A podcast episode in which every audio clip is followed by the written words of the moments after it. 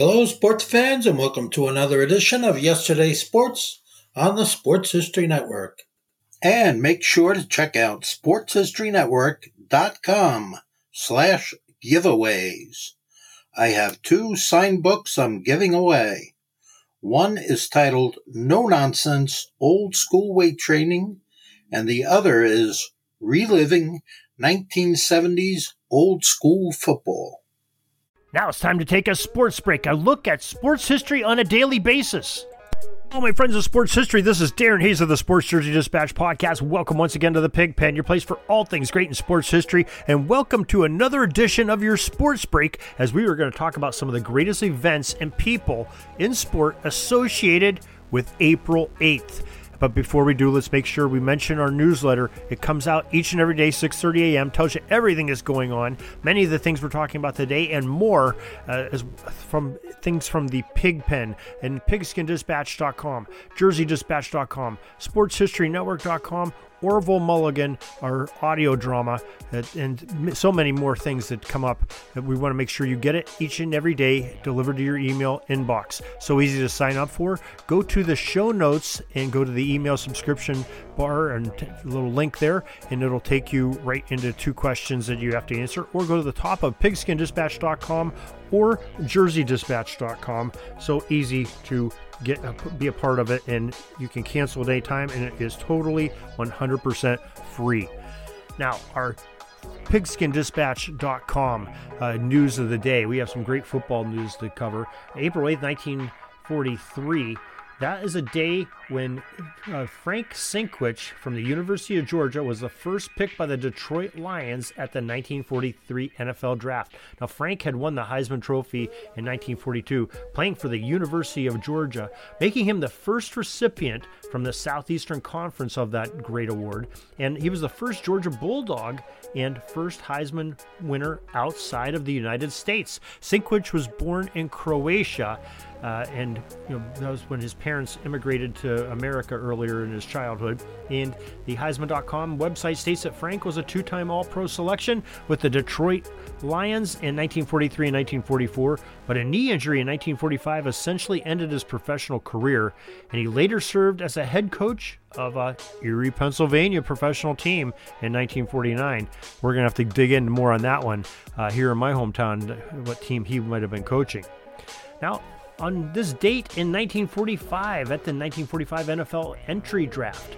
Charley Trippi from the University of Georgia, another Bulldog, was the first pick by the Chicago Cardinals. Now, Charley was the subject of an early pro football bidding war as the AAFC's New York Yankees even had called for a press conference to announce that Trippi was their newest member when Chicago Cardinals owner Charles M.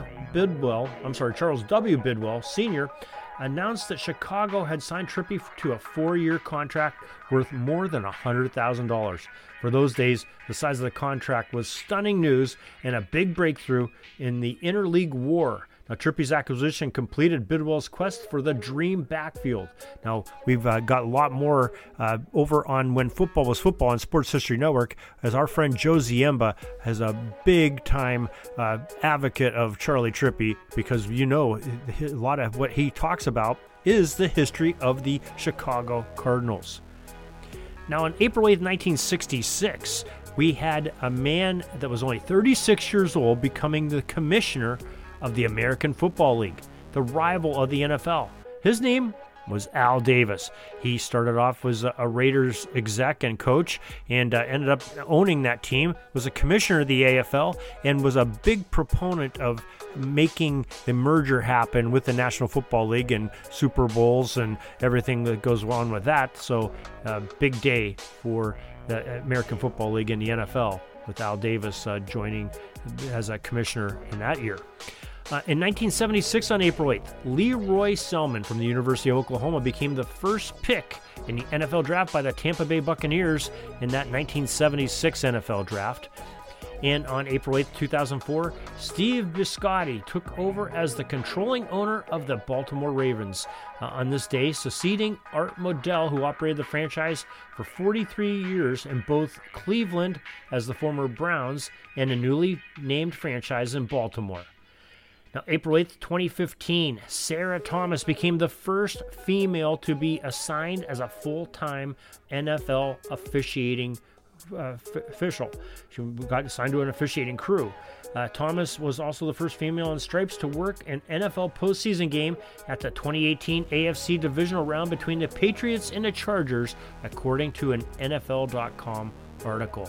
Now, we have some football birthdays this day and April 8th, 1924, Notre Dame's uh, position flexible end and tackle.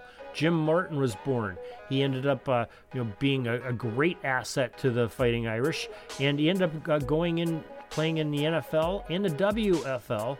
Uh, served in the U.S. Marines during World War II, and was an, inducted into the College Football Hall of Fame in 1995. We have more uh, about Jim Martin on Pigskin Dispatch. Also, April 8, 1955, another College Football Hall of Famer, Southern Cal's stellar running back Ricky Bell celebrated his arrival in this life, and he uh, ended up going on uh, to be a tremendous, tremendous uh, back for the USC Trojans. Uh, our friend Rick Schmelter has talked about him endlessly when we had our Rose Bowl era. In 1975, he led the nation in rushing with 1,875 yards and became a unanimous All American and placed third in the Heisman voting that year. He ended up going into the College Football Hall of Fame in 2003, and the Tampa Bay Buccaneers drafted him in 1977's NFL draft using the number one overall pick.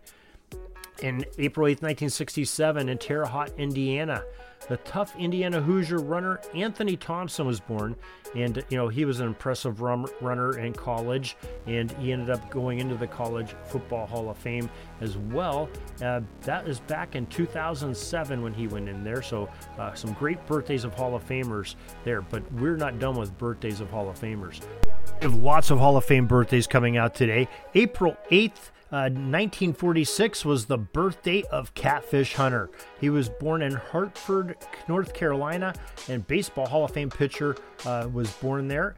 His formal name was James Augustus Hunter, and he was nicknamed Catfish at an early age, uh, playing in the Major League Baseball from 1965 to 1979 as a pitcher for the Kansas City slash Oakland Athletics, and later on the New York Yankees. Uh, won five World Series uh, a Cy Young Award, an ERA title, and uh, one of the greatest players ever in Major League Baseball history to wear number 27 jersey, Catfish Hunter, born this day.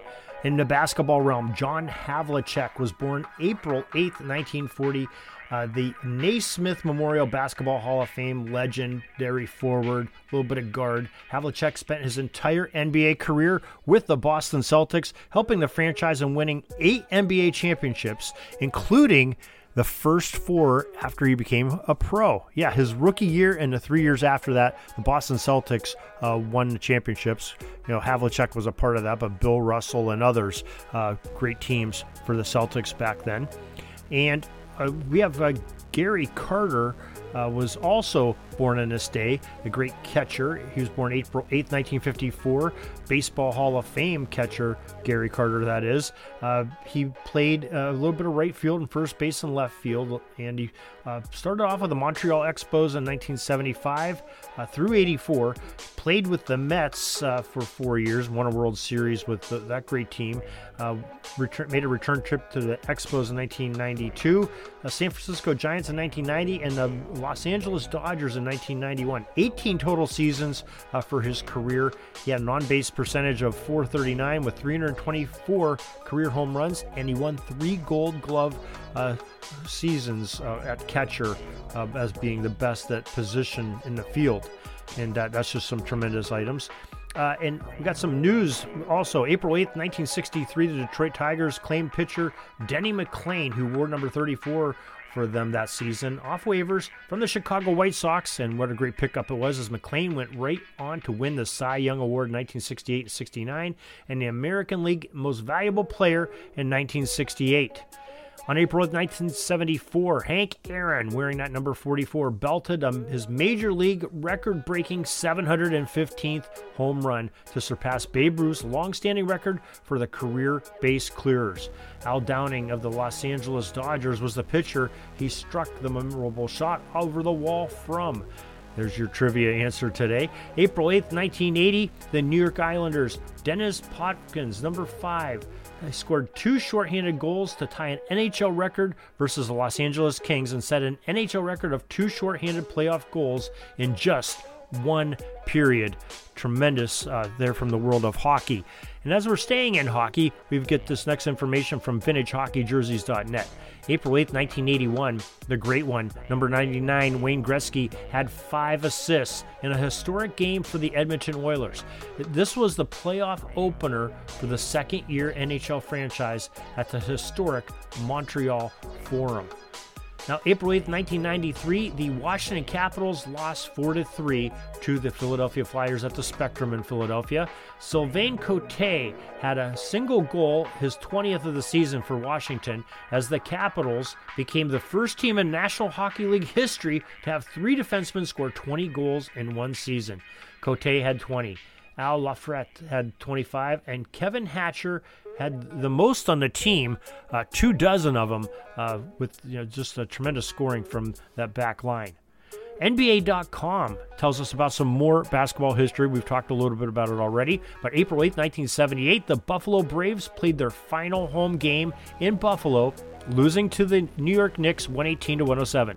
That franchise moved to San Diego and changed its name to the Clippers uh, the year after, 1979. And the Clippers have since moved to Los Angeles, where we know them as the LA Clippers. April 8, 1989, the Denver Nuggets star Alex English passed the 2,000 point mark during his Nuggets 110 106 victory over the Utah Jazz. Uh, Alex English became the first player in NBA history to record eight straight seasons of scoring 2,000 points or more. That's uh, putting up some big totals. April 8th, 1996, George McCloud of the Dallas Mavericks set a then single season record for three point attempts when he attempted his 612th from beyond the arc that year. He finished the season uh, trying to shot from long range 678 times from behind that big arc. Uh, but to, to this, put this into perspective here a little bit. Just think about you know what the era was. That was a lot. that was a record, 678. But James Harden in 2018, 2019, you know, some 20 years later, attempted 1,023 three pointers to set the latest record. Went almost uh, 400 uh, shots, long range shots, more than Alex English. I'm sorry, sorry than George McCloud did uh, back in 1996. How what much things have changed uh, over the years. That is uh, definitely sure. Now, finally, April 8th, 2017, Damon Lillard of the Portland Trailblazers scored 59 points in a 101 to 86 victory over the Utah Jazz. And that was a tremendous victory there. And uh, our final stop today for this April 8th, we're going to go to the 80sbaseball.com. Our friend Jay Daniels has some great items there that he always lets us uh, share. And uh, he's going to talk about some birthdays from the, the 80s. Uh, you know, uh, Mr. Uh, Roger Holt, who played a little bit in Ma- Major League Baseball. Uh, we had an umpire, Randy Marsh, was born this day in baseball history. And also an April 8th birthday wish to John Hiller, who uh, made his debut in 1965 and uh, ended up having some heart troubles, uh, ended his career. Uh, also, Alex Sanchez was another 80s baseball player, played with the Blue Jays uh, in the 80s. He His birthday is April 8th. We had some big trades. Uh, the Red Sox uh, traded Dick Drago to Seattle for Manny Sarmiento. Uh, Drago was goes four and six for the uh, Mariners in his final big league season, and uh, we also had the White Sox sign Al Hrabosky as a free agent on this day in 19. 83. And that is your sports history for this April 8th, their sports break. And we're so glad that you were able to join us. Uh, we thank the vintagehockeyjerseys.com, 80sbaseball.com, NBA.com uh, on this day, and as well as the sports reference websites of you know pro football. Uh, reference.com, baseball reference, hockey reference, and basketball reference.com. Great job by all those sites. Make sure you visit them and uh, you know share them the love, and you'll learn a lot from uh, about sports history from these great sites and the information that they share. So we hope you'll join us again tomorrow as we will bring you some more great sports history. Until then, have a great sports history day. We're dribbling around and see the shot clock's almost out, so we got to put up our shot and come back tomorrow for some more great sports history. We invite you to check out our websites, jerseydispatch.com and pigskindispatch.com. Not only see the daily sports history, but to experience the preservation of great events and people that play the games. Find us on Pigskin Dispatch. It's also on social media outlets of Facebook, Twitter, Instagram, and don't forget the Pigskin Dispatch YouTube channel to get all your daily sports history. Pigskin Dispatch is happy to be associated with the Sports History Network, the sports headquarters of yesteryear, found at sportshistorynetwork.com. This podcast is part of the Sports History Network, your headquarters for the yesteryear of your favorite sport. You can learn more at sportshistorynetwork.com.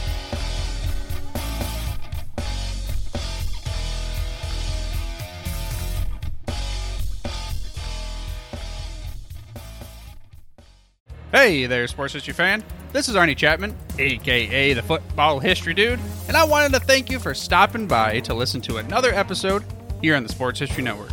Our podcasters are passionate about uncovering and sharing sports stories from yesteryear. And if you didn't know it already, we have over 30 shows across the network covering all sorts of sports history topics.